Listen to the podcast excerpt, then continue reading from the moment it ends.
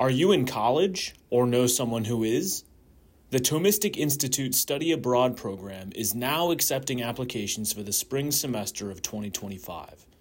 Live steps from the Colosseum with like minded students and explore the ancient and medieval intellectual tradition of Rome at the Dominican Order's Pontifical University of St. Thomas Aquinas. Don't miss this life changing opportunity. Limited spots are available. For more information, go to thomisticinstitute.org slash Rome. That's thomisticinstitute.org slash Rome. Welcome to the Thomistic Institute podcast. Our mission is to promote the Catholic intellectual tradition in the university, the church, and the wider public square.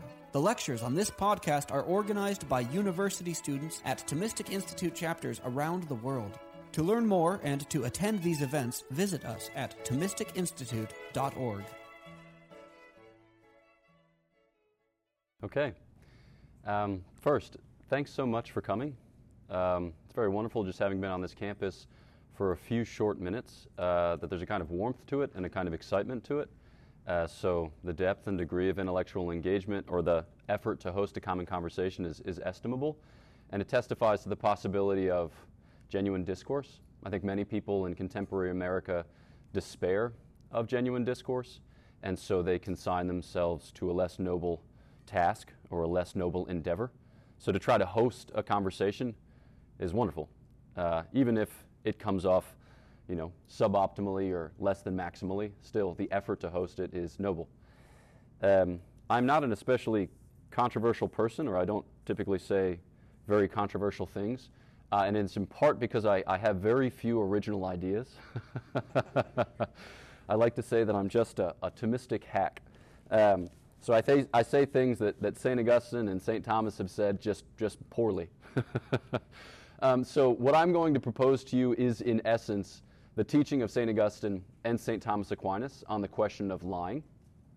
And they respond decidedly that it is always wrong to lie, or there is no permissible reason for which one might lie. And so that ends up being a controversial claim. Um, but it's worth drilling down on, so it's worth inquiring into. So I'll just set out certain principles and certain arguments, and then in the question and answer session, we can refine those insights together as part of a common conversation. Okay? So we can begin, uh, especially in this setting, with biblical revelation. Uh, you know, the, the articles of the creed are principles in theological discourse, and the way in which God reveals himself binds us as human beings, or it kind of takes hold of our humanity. And so the principle with which we can begin is namely the commandment, Thou shalt not bear false witness. When St. Thomas Aquinas discusses um, this particular commandment, or when he discusses it um, under the rubric of, of biblical revelation, he tries to examine what are the pertinent virtues at stake, right? So, what are the pertinent perfections of human character which are going to inform our living out of this commandment? Uh, and what he happens upon is what he calls, you know, truthfulness or veracity. And for him, that's a part of the virtue of justice. Okay, so we know that justice concerns those things which are due to another and that the virtue of justice is that disposition, that stable disposition, that habit, uh, whereby I render to another what is his due. Now we can get into a conversation of how we make determinations uh, of due, right? Some are by nature, some are by, you know, human law, as it were, human convention. In between, there's a category, uh, the, the, the law of nations or the right of nations, as it were, which is something else besides, but participating in both of those former two categories. But the basic idea is that there are things which are pre established, whether by nature or by determination or specification of nature through human reason uh, and human practice, and that as a result of these relationships in which we find ourselves, we owe certain things to others, uh, whether we're speaking here in terms of individuals or communities. And when St. Thomas uh, describes a virtue, he describes its various parts. And in the case of the virtue of justice, he describes various parts which he say kind of share in the dynamism of justice, but insofar as they are lacking in one way or another, they don't have its fullness. And yet, we would still recognize in them a kind of virtuous quality. And so he begins listing them. Uh, so, like religion, for instance, is a kind of justice towards God. But on account of the fact that we cannot ever render him what is his due, namely our whole life, uh, at least not finally or adequately, then we would say it kind of lacks something of the equality of justice. All right? And he'll make similar arguments for things like piety, which is that justice which we render unto both country and parents, and then for what one might call observance or obeisance, which one renders to uh, superiors of whatever sort. But then he gets into this kind of subdivision of things that one owes to another or owes to a community, uh, which we might kind of roughly call virtues of civility. And these would be the virtues which govern our kind of social and political life. So he names as virtues liberality, right? Uh, a just giving of your goods in generosity, uh, gratitude, a just giving of thanks to your benefactor, amicability, a just giving of friendliness to your fellow man, uh, and then vindication, which is a just giving of punishment for transgression. But we'll set that one to the side. It's in this conversation that he roots truth, or truthfulness, or veracity, depending on how we name it. So, in his understanding, in his estimation, truth is something that is due to the other and to the community. So, what then does he mean by this virtue, uh, this kind of part of justice, which he calls truth, truthfulness, or veracity?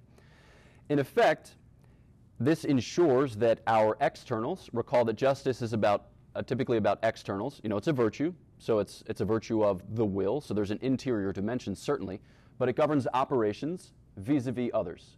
Whereas, like courage, for instance, is about regulating the passions, or temperance is about regulating the passions, the emotions. So there's more of a kind of interior dimension to it, whereas with justice, there's an exterior or other oriented uh, trajectory to it.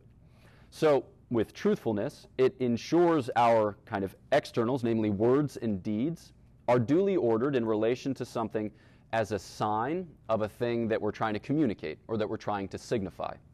So we're trying to make an adequate recounting or telling of a certain thing vis a vis other individuals. Okay, Father Gregory, that was kind of muddy. Could you tease it out? With pleasure. Here we go. So, St. Thomas says that this obtains, this state of, um, state of things obtains for, for two main, main reasons. Um, namely, that this is just part of our nature. This is how we are meant to live. This is how we are meant to communicate as human beings, right? So we're supposed to make right use of the things that are placed at our disposal. And uh, words and deeds are just such things. In the background, if you've come across like perverted faculty arguments, you can see where those might be coming in later. Um, and then also, we have to consider the place that these words and deeds occupy within the setting of the common good. Okay, so there is uh, a virtue, namely legal justice, general justice. We hear that um, kind of language shift in the 1930s, 40s, 50s to social justice, which you've certainly heard of, right? Uh, which is the virtue whereby we regard the political common good or social common good if we're talking about an intermediate institution, like a club, like the Thomistic Institute here at Regent, for instance.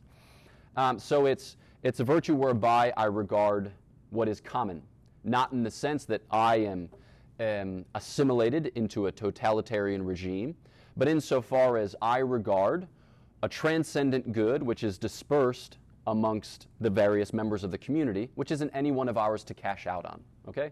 So truth kind of puts us in this ambiance where we want to communicate adequately what is proper to our nature, but we want to do so within this social and political setting as a way by which to partake of and to kind of beget participation in the good life. Okay? Um, so I hope that's I hope that's somewhat clear. If not, we can tease it out further. uh, so then, lying would fall afoul of this, or lying would be condemned as contrary to the virtue of truth, and as thereby sinful. Okay, because as St. Augustine defines sin, it's any thought, word, or deed contrary to the eternal law. The natural law is our participation or sharing in the eternal law as, you know, creatures bestowed with reason. So, okay, we've described it now as sinful, but we haven't quite yet said what it is. So, what do we mean by a lie? I think all of us have intuitions about this. We have good instincts as to what constitutes a lie. We know when we've done it, all right? Uh, but, but what does St. Thomas, relying upon St. Augustine, understand by a lie? Basically, when you say uh, what you think to be false so as to deceive someone, all right? So, there's a kind of object and an end. The object being, you say what you think to be false. Now, you might be wrong, but you say what you think to be false. All right? And you do it with the intention of deceiving somebody, so leading someone astray. Now, there are, there are two main reasons which the tradition identifies for which lying is sinful.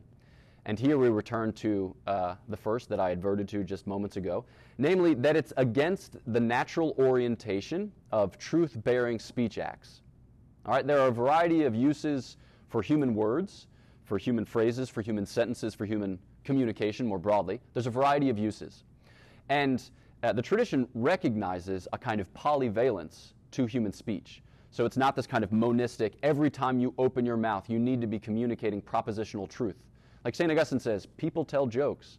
It's like, it's okay. He's like, whether you ought always to tell jokes is a good question, you know, and certainly uh, you, can, you can understand the reason for which especially if you have friends, for instance, who traffic almost entirely in irony, all right? And you never actually know where your friend stands. It's like, do you mean that? Do you not mean that? Is it possible for us to actually have a friendship because I never know what you're actually saying? You know? When you find yourself wanting to lay hold of your friend by both shoulders and saying, like, what do you actually love, right? St. Augustine has helped you to that insight, all right? So, um, it's against the natural orientation of such acts, so it's unnatural and undue that one would use speech, which is intended for the communication of truth, as one of its valences, as one of its uses, to act contrary to that. It'd be a perverse use of a faculty.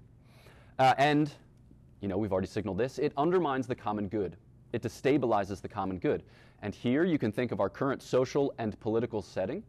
Uh, I don't follow statistics because they're just fancy ways of lying. But I suspect that there are statistics out there about faith uh, in the current, you know, kind of um, political process. That's not to speak of the left or the right. That's not to speak of a particular party. But I think that both sides of the aisle, I would suspect that there's very low faith in the political process right now, um, by comparison to maybe 35 years ago.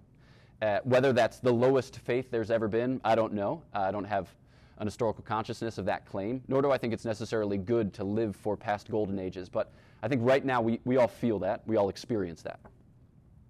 Um, and in part, the reason is because of lying. Okay? That's, that was the implication. Now I have made it explicit. Um, so, on this paradigm, right, so on this understanding, lies are always evil. All right? So they're evil from their genus, which would be a fancy way of saying, like, the whole category itself is fell uh, because it bears on undue matter. And this is actually one of the proving grounds in the Christian tradition for intrinsically evil acts. Perhaps you've heard that language. The type of act that can never be redeemed or reoriented in a way that makes it morally praiseworthy. There's no way of saying, like, I was doing this bad thing, but for this good reason, therefore you can pardon it, insofar as it's not an offense, or therefore you can praise it insofar as you see the very reason for which actually makes it to be good. So there are certain things which are just inapt matter for morally praiseworthy acts. They can never be used well. Um, so, like if you're trying to build a house, for instance, there are certain materials that you just wouldn't use because they're inapt matter, like asbestos, right? Because you know that if it gets pulverized and airborne, it's a cancer causing agent. So, it's just not the type of thing that you can use for house building. All right? Lying is not the type of thing that you can use for human flourishing. It just it gets in the air when it's pulverized and it causes a cancer of the soul. So uh, this is laid down in St. Augustine. It's laid down in St. Thomas Aquinas. And um, in the Catholic intellectual tradition, um, a lot of people will go back to the Catechism of the Council of Trent, insofar as that was a, a touch point or a touchstone for many years. Uh, so you also see it enshrined there. Okay, so then with that basis, that's kind of our framework within which we can work.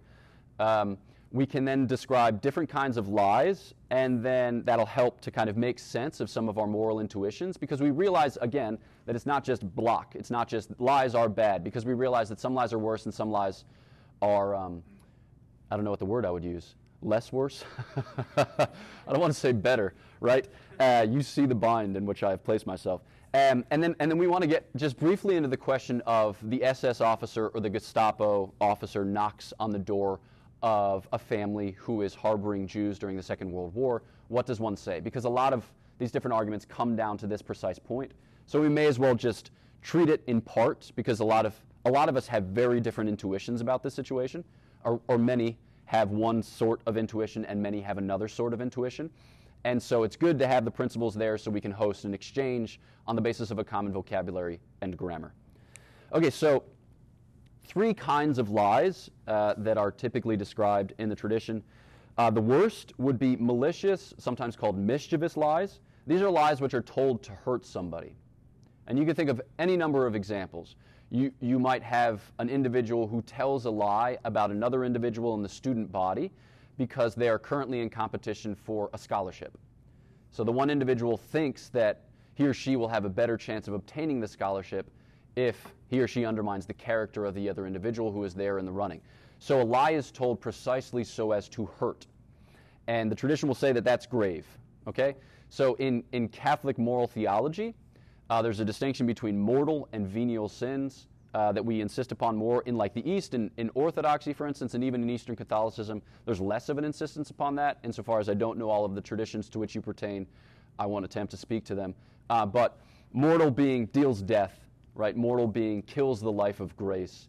And then venial from the word venia, meaning indulgence, pardonable, the type of thing which is burned up by praying the Our Father or an act of charity, things like that. So a mortal sin is a sin properly so called whereas a venial sin is a sin kind of by comparison to a mortal sin, but it's, it's different. Uh, and we'll treat that in turn. So, a malicious or mischievous lie is grave matter which should be one of the essential features of a mortal sin. In addition, you have to know what you're doing and you have to consent to what you're doing. And that, taken together, makes for a mortal sin in the Catholic tradition. So that'd be the first, malicious lies. Second would be jocose lies. All right? These would be lies that were that would be like told for amusement. All right? So we're not just talking about jokes here because I think that jokes are actually a different speech act. Now, people will say, well, in the beginning of the joke, you were, you were deceiving and therefore lying. And at the end of the joke, you resolved it, but that leaves, you know, questionable the first half of that speech act. In my understanding, I think that that's too atomistic. All right? That breaks up a speech act into unintelligible parts because there's a kind of integrity to that speech act, and it's a joke. All right? So you have to give the joke its full scope in order to appreciate what's happening. Because if you were to say, you know, Father Gregory, you incor- incorrectly pronounced that 18th syllable in that sentence, I'd be like, that's a little ticky tack. Um, did you understand the sentence? I did, right? But, you know, and I'd think, all right, this is not going to be a fruitful conversation. right? I, I can stand to improve in my pronunciation of the English language. But regardless, you know, so I think that we should treat things according to their integrity according to their natures as they present themselves to the human mind for knowing, to the human heart for loving. And so I think that for that reason, we need not be overly hung up on the first half of jokes. Okay. Now, a jocose lie would be like pulling an extended trick on your friend. And maybe we'll have questions about, um, you know, Santa Claus, or maybe we'll have questions about other things besides.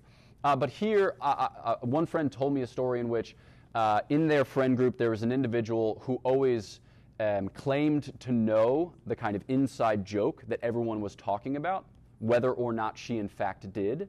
So they made up this whole group, uh, this whole kind of like secret society, so as to trap the individual in that, like basically to trap her in her own vice, so that they could subsequently reveal to her, you claim to know this thing which we made up precisely so as to embarrass you. Okay? So that's a jocose lie and that's a really rough one. Okay, so I, I, don't recommend that as a way by which to win friends and influence people. Um, and then there's an officious lie. Uh, so, so malicious lies are grave. Jocose lies would be less grave. We might even say light. And then officious lies would be least grave or lightest. And these would be the lies that you tell to help somebody. Okay. Now, there's, a, there's an ongoing question of whether pleasantries, for, instance, for instance, are a distinct speech act. Somebody asks you, you know, how are you doing? You might respond, good. You might walk away and 10 seconds later realize, I actually feel like I was just hit in the face with a 2 by 4 You know, like, I don't know any universe in which that could be described as good. But you're accustomed to just respond good because you don't want to overburden somebody with a manifestation of your anguish when they were just asking something in politeness. If you were to do that at every turn, they would cease to ask you how you're doing. Um, right? So I think, I think pleasantries, I'm inclined to think that pleasantries are a different kind of speech act. They're kind of like greetings, right? So in chapter two of your French textbook, you learn that you can say bonjour, and you learn that you can also say comment allez-vous, and they basically mean the same thing, although they elicit different responses, right? It's about welcome, warmth, exchange, common, you know, common life, right? But not to say that you don't care, but you also don't care in the way in which a strict reading of the grammar and vocabulary would seem to suggest. Okay. Um, so officious lies would be lies told to help somebody, uh, whether to, um, well, there are various ways in which you can help somebody. The one that we're going to get to is the Gestapo knocking at the door. So then we have this comparative standard, whereas just, just speaking about the acts themselves, all right, and prescinding from the different circumstances of the act or your different interior dispositions as a moral reasoner, we would say that malicious lies are grave and therefore fodder for mortal sin, and that jocose and officious lies are light and therefore fodder for venial sin. So then, the big question is whether officious lies can be told in grave circumstances. Um, many people have argued this question, and they draw very different conclusions. So I don't think that this is just obvious, all right? And as a result of which, I don't think that one ought to take in this conversation the moral high ground and pronounce from above. Uh, so, but, but I do think that it's worthwhile engaging with the tradition uh, because my general disposition is that we're judged by the tradition. So you hear the story which is told of a random college campus in which an individual raised, you know, his hand in the back and said this, that, or the other about uh, the plot of Othello. He's like, this Iago character, he seems insufficiently motivated. I don't know that I can really accept like Othello as nihilistic death text, so Shakespeare seems to have made a mistake. To which the professor is said to have responded, uh, it is not you who judges Shakespeare, it is Shakespeare who judges you. Right? So we, we come before the tradition with a certain disposition of, okay, I am judged by the tradition. Right? I want to find myself in the current of the tradition, um, and I want to at least determine what the fence is keeping in or what the fence is keeping out before I rule to tear it down. That's, that's the basic idea. Um, and when I use tradition, I just kind of use it in the general sense. So some people will think tradition means the first seven or eight ecumenical councils and then subsequent clarifications thereupon. Other, other people will mean different things. Typically, here I'm just referring to biblical, biblical revelation interpreted by St. Thomas Aquinas, uh, well, St. Augustine of Hippo, and then St. Thomas Aquinas, which I realize is one particular. The use of tradition which goes to show, yeah, Thomistic hack. Okay, so, um, so some have argued that you certainly ought to lie, and then others have argued that you certainly ought not to lie, and then still others have argued something in between. Um, so the principle here, which I'm going to explicate, is that you can't do evil, that you can't do evil in order that good may come. Okay, you can't do evil in order that good may come. St. Augustine has two treatises on the question of lying, um, both of which he says in his Retractationes, I stand by it. Although, with respect to the first, which he probably penned around 395, he said, ah, I mean, it's kind of overly complex. Maybe I ought not, but never mind, send it through. Um, so, in, in that particular treatise, he begins with this kind of question Ought one kill the soul so as to spare the body? Ought one kill his own soul so as to spare the body of another? The mouth that lies slays the soul. So, the basic idea that we're saying here is if one were to lie, and if lying were sinful, to spare another, you would be imperiling your own immortal life, right? Your own eternal life, for the sake of one's temporal life. That's the basic Augustinian argument, which he begins with and then will expand upon in various directions. And what he draws our attention to is like, where does this stop? Where does this stop? For instance, could one steal in order to save an individual? And you might think, all right, I've encountered things in the Christian tradition about the universal destination of goods, about the superfluum, about how you can take things from rich people in certain circumstances. So we're not talking about that. He's saying, like, strictly speaking, are you able to steal in order to protect somebody? And then he advances it further.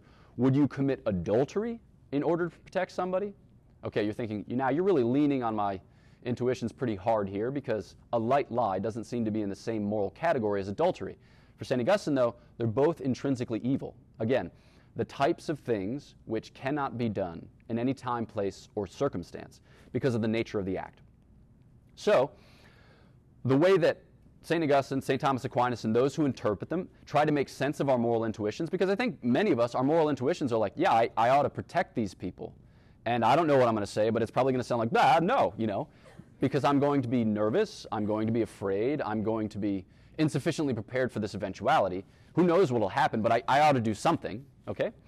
Um, so the way that we would make sense, I think, a way to make sense of this moral intuition is to say it's a, it's a venial sin. All right? It's a venial sin. So, not a mortal sin, not the type of sin which deals death to the life of grace in the soul. And when St. Thomas Aquinas describes mortal sin, he says it's sin simpliciter. Maybe you've come across that word in a philosophy class, but sin simply so called, sin in the strict sense, sin in all of its robust understanding. Uh, but then he says a venial sin is a sin only secundum quid, which would be like after a fashion, improperly so called, as it were. Okay? And so the idea here is that it's not like if you take a bunch of venial sins, they make a mortal sin. They don't. They might cool the flame of charity somewhat, all right? They might deaden your conscience somewhat, but they don't become a mortal sin. Because in his understanding, they're not sins, strictly so called. So picture yourself on a car ride, you have a certain destination. A mortal sin is like getting in a fiery wreck. All right? A venial sin would be like taking one exit off and being like, ah, all right. And when you look at your GPS, it adds three minutes to your time. All right, so it's infelicitous, but it's not death dealing. So it's the type of thing that inhibits one's attainment of the end or disposes contrarily to it, but it doesn't replace the end. It doesn't upend the end. So, um, yeah, I think that the reason for which the Christian tradition will say this is a sin is because it accounts for the data and it doesn't involve entirely retooling our moral taxonomy so as to make sense of a particular instance in which our moral intuitions are strong. Um, so the rejection of mortal sin is obvious, but I think that the rejection of venial sin also, also has to be held in place insofar as it extends that logic into you know, every facet of our human experience. Uh, because this is the testimony of the Christian saints that we don't want to touch sin with a 10 foot pole, would be the basic idea. Okay, so St. Augustine is aware of the fact that there are various Old Testament examples which seem to attribute praise for what looks, in fact, like a lie. So, um, right, Genesis 18, the visitation of the three men, angels, triune God at the terebinth of Mamre and they announce that Sarah is to conceive a son. She laughs. They say, Why are you laughing? She says, I didn't laugh. Right? It's like, what a bizarre text. or uh, Abraham to Abimelech, you know, she is my sister. Uh, she's also his wife. And when Abimelech approaches her to take her to his bed, right, he realizes, well, when he sees Abraham with her, he realizes that this could have gone very wrong and very poorly for his people. Or Jacob approaching Isaac, clothed in animal fur so as to appear like the elder son so that he could obtain the blessing. And when asked directly, you know, like, who are you in effect, he lies, okay? Um, and then the Hebrew midwives is actually the one that comes up most often. So at the beginning there of the book of Exodus, the Hebrew midwives are told to abort uh, the Hebrew children, and they don't, uh, and say that they do. Um, I've forgotten their names, Puah and Shiphrah, maybe? Uh, or like Rahab, who shelters the scouts who come to reconnoiter the land. She puts up the red thread. Uh, right, so there, or Judith, right, uh, when she kills or sees to the killing of Holofernes. So there are various instances. And basically, St. Augustine has a variety of ways to account for this biblical tradition. He says, notice it's, it's principally in prophetic books, and so they're to be taken as prophetic signs on the one hand. He also says, what we're talking about are disjunct acts. He doesn't use that language, I'm using that language. But basically, you have a lie, and then you have basically um, an act informed by charity or an act of love. And so God is not praising the lie, He is praising the love. And insofar as the lie is a venial sin and the love is, you know, meritorious or praiseworthy, we can say in a certain sense that that burns up whatever imperfection might be attached to the venial sin. So they're disjunct acts, they're not coordinated. So rather than relaxing the absolute prohibition on lying and having it such that the definition of lying doesn't cover such acts, um, the, the, tradition would argue that it's better to encourage growth in the virtue of prudence uh, with a kind of moral creativity. Um, and I think this raises before our, our kind of minds and hearts the question of what the moral life is and what the moral life is not. Because sometimes we get in the pattern of thinking about the moral life as just those things which are explicitly religious, and then everything else is not the moral life. Okay, so like for instance, if you do things that are courageous for the love of God, like suffering persecution, good, that pertains to the moral life. But if you have difficulty engaging in conversation because of a kind of natural timidity, that doesn't pertain to the moral life. I would challenge those intuitions because I think that they both pertain to the moral life. I think that there's a part of our moral flourishing which entails a kind of creativity. Remember St. Thomas in listing these different parts of justice, he listed liberality, gratitude, affability, things that we don't often think about. But writing thank you notes is part of your moral flourishing. Engaging people in conversation is part of your moral flourishing. Let's say that you're in a conversation group of three or four and someone comes on the periphery, evidently new to whatever social setting and, and looking for conversation. I think it's part of the moral life, it's part of the virtuous life to invite that person in, to welcome them into a space in which they can be at home and which they can flourish. So I think that when we put these types of questions in dichotomous fashion, and you say either you sin, excuse me, either you lie and protect the lives of those whom you're sheltering, or you don't lie and you expose them to death, uh, we're not thinking of all the options because we're not thinking about the full range or scope of our moral lives, which entails a kind of dynamism, which entails a kind of creativity, which I would say, in the practical order, issues from the virtue of prudence. So there's a kind of general sensibility, which I think is sound, it certainly applies in many cases, that, that most of us are just, we're not that smart, we're not that clever, we're not that witty. And so we have difficulty thinking on our feet. We often find ourselves 20, 30, 40 minutes afterwards saying, oh, I should have said that. That would have been such a zinger, you know, yada, yada, that's and such. Um, so the being able to lie, rejiggering the moral taxonomy so that we can just say, lie, lie boldly, is just easier. And so we should give people an easy way to dispense of their moral duty in this particular situation. But, and I would submit to you, what, what if we learned to be clever, witty, you know, quick on our feet?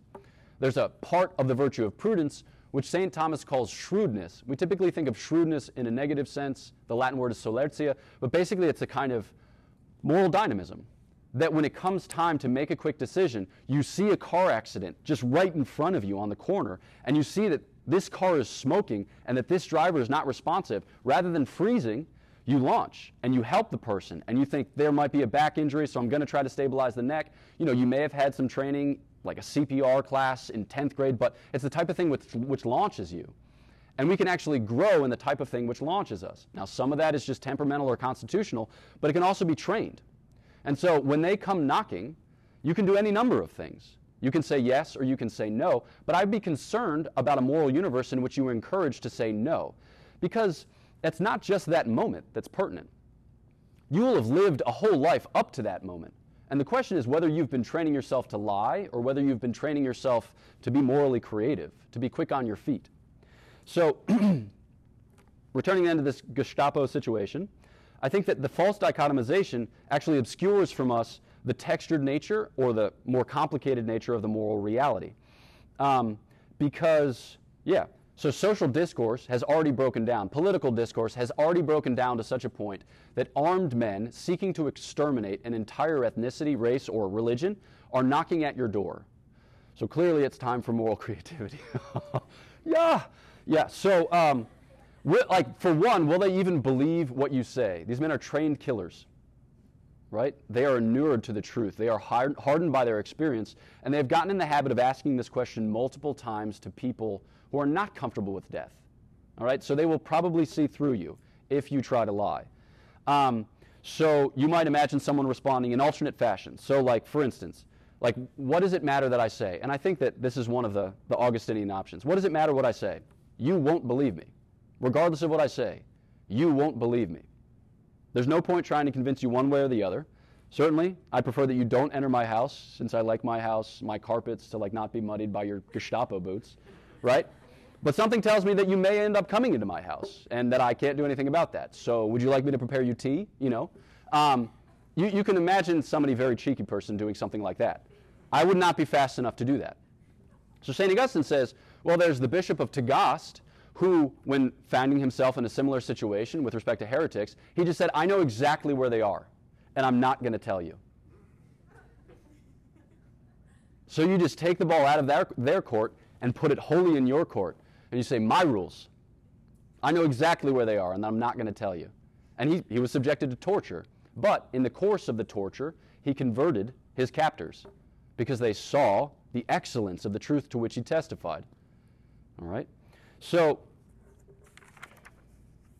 final thoughts, and then we'll have time for questions. I think that we need to be sensitive to the moral universe in which we live because we're not looking principally to produce outcomes. All right? We are not optimizers or maximizers. Right? Robots do it better at this stage of the game. I've seen them play ping pong, and it's incredible. All right? Um, so we're, we're looking to produce saints. We're looking to, you know, produce, I mean, that sounds so crass. We're looking to become saints. In accord with the grace, the virtue, the gifts of the Holy Spirit, which God bestows in generous abundance, we're looking to become saints. And there's a question here, a real question here of integrity. And there's a risk that when you lie, when you give away your word, that you lose a hold on your own self possession or God's possession of you. Because if you begin lying to others, who's to say that you won't lie to God, that you won't lie to yourself? St. Augustine says that lying produces a man whose heart is double. Lying produces a man whose heart is double. There's a Thomistic philosopher, uh, a Dominican friar who passed a few years back named Father Lawrence Dewan, and he says that desire to kind of rejigger the moral taxonomy arises from a conception of the moral agent as much more, quote, an engineer of reality than a cooperator with the, author, with the author of reality. It acknowledges certain given ends or goals of life, but sees less than it should of the givenness of nature and natures. So I think that we, we should cultivate a sensibility according to which we work within the bounds of God's providence. God, who is genuinely provident, who does not set snares for his beloved children, who does not permit them to be tempted beyond their strength, but in whatsoever situation provides a way through, right? And in permitting evil to befall, always affords that some good can be drawn forth from it. So, yeah, there's always a way through for the saint. St. Thomas Aquinas, if you've ever come across this moral tradition which talks about perplexity, genuine perplexity, the idea that regardless of what you do, you will sin, he does not, he does not abide that. He does not envision the moral universe such that such perplexus is possible. So I think that we have strong moral intuitions, and they're not to be completely set aside, but they are to be judged by the tradition, they are to be weighed, and as a result of which, sifted, right? Potentially purified. Um, our, moral to, our, our, our moral intuitions are sometimes compromised by a kind of utilitarian or consequentialist worldview. Because as much as we might say we are not like our contemporaries, we are like our contemporaries. Everyone can just reach into his or her pocket, pull out an iPhone, and then look at it and say, I am like my contemporaries, right? It's, we're in conversation with the modern world, and so we learn to speak with its vocabulary and in its grammar. And I think that our moral intuitions are pressed, especially when it involves the suffering of others. So if you've read the book Silence by Shusaku Endo, or you've seen the Martin Scorsese film adaptation of it, you realize this is the essential point. This is the diabolical logic whereby these men were made, or one man in particular was made to renounce his faith because he was made to abide the suffering of those for whom he came in service. Stanley Hauerwas, excuse me, Stanley Hauerwas has a principle and he says that if you really believe something to be true, not only do you have to be willing to suffer for it, you have to be willing that others suffer for it too, which is terrible. We just have to acknowledge that at the outset. It is terrible. That's not a comfortable thing. That's not, that's not a thing about which we are all here excited. All right, but every mother recognizes this. As she welcomes children into the world, she before she welcomed children into the world, she might have said to herself, you know, when they come, you know, with hooks and burning brands, I will profess faith in the Lord Jesus Christ. And then she sees her child and they say, Don't ask the child from me, though. And that's a totally normal maternal response. And it, so it's, it's terrible to think in those terms. It's, it's awful to think in those terms. But I, I believe that that is the implication, not just of principles and arguments, but of faith, right? But of a relationship with the Lord Jesus. And I think that we all experienced this in a pretty broad ranging cultural way three years ago. So, in various religious traditions, this was navigated in different ways, but Church closings for about three months at the beginning of the coronavirus pandemic showed our difficulty in hosting this type of conversation because it was often couched in terms of protecting the weak and the vulnerable, many of which weak and vulnerable didn't ask to be protected. Many of which weak and vulnerable probably would have preferred to be at their Sunday church service or Mass. And we had difficult, great difficulty navigating that conversation because we have great difficulty asking others to suffer for something in which we believe. So, I think that these limit cases, they really strain our moral intuitions, but they cause us to engage with the principles and with the arguments. And at the end of the day, I think that we profit from appealing to the intuitions of the saints, like St. Augustine, like St. Thomas Aquinas, like St. Dominic Savio, who said, death before sin, or like St. John Henry Newman, who said, it is infinitely preferable that the whole universe be destroyed than in a single sin be committed, which is stark. so I hope that these principles and arguments help you to engage uh, the issue at hand, and I gladly welcome your questions. Thank you. Thanks for listening to this lecture on the Thomistic Institute podcast. The generosity of people like you makes this podcast possible. If you enjoy these talks, please consider showing your support at www.thomisticinstitute.org/donate. Your donation of even a dollar helps us reach more college students and many others with the powerful truths of the faith and it ensures that we can keep publishing top notch lectures on this podcast. Thanks a lot.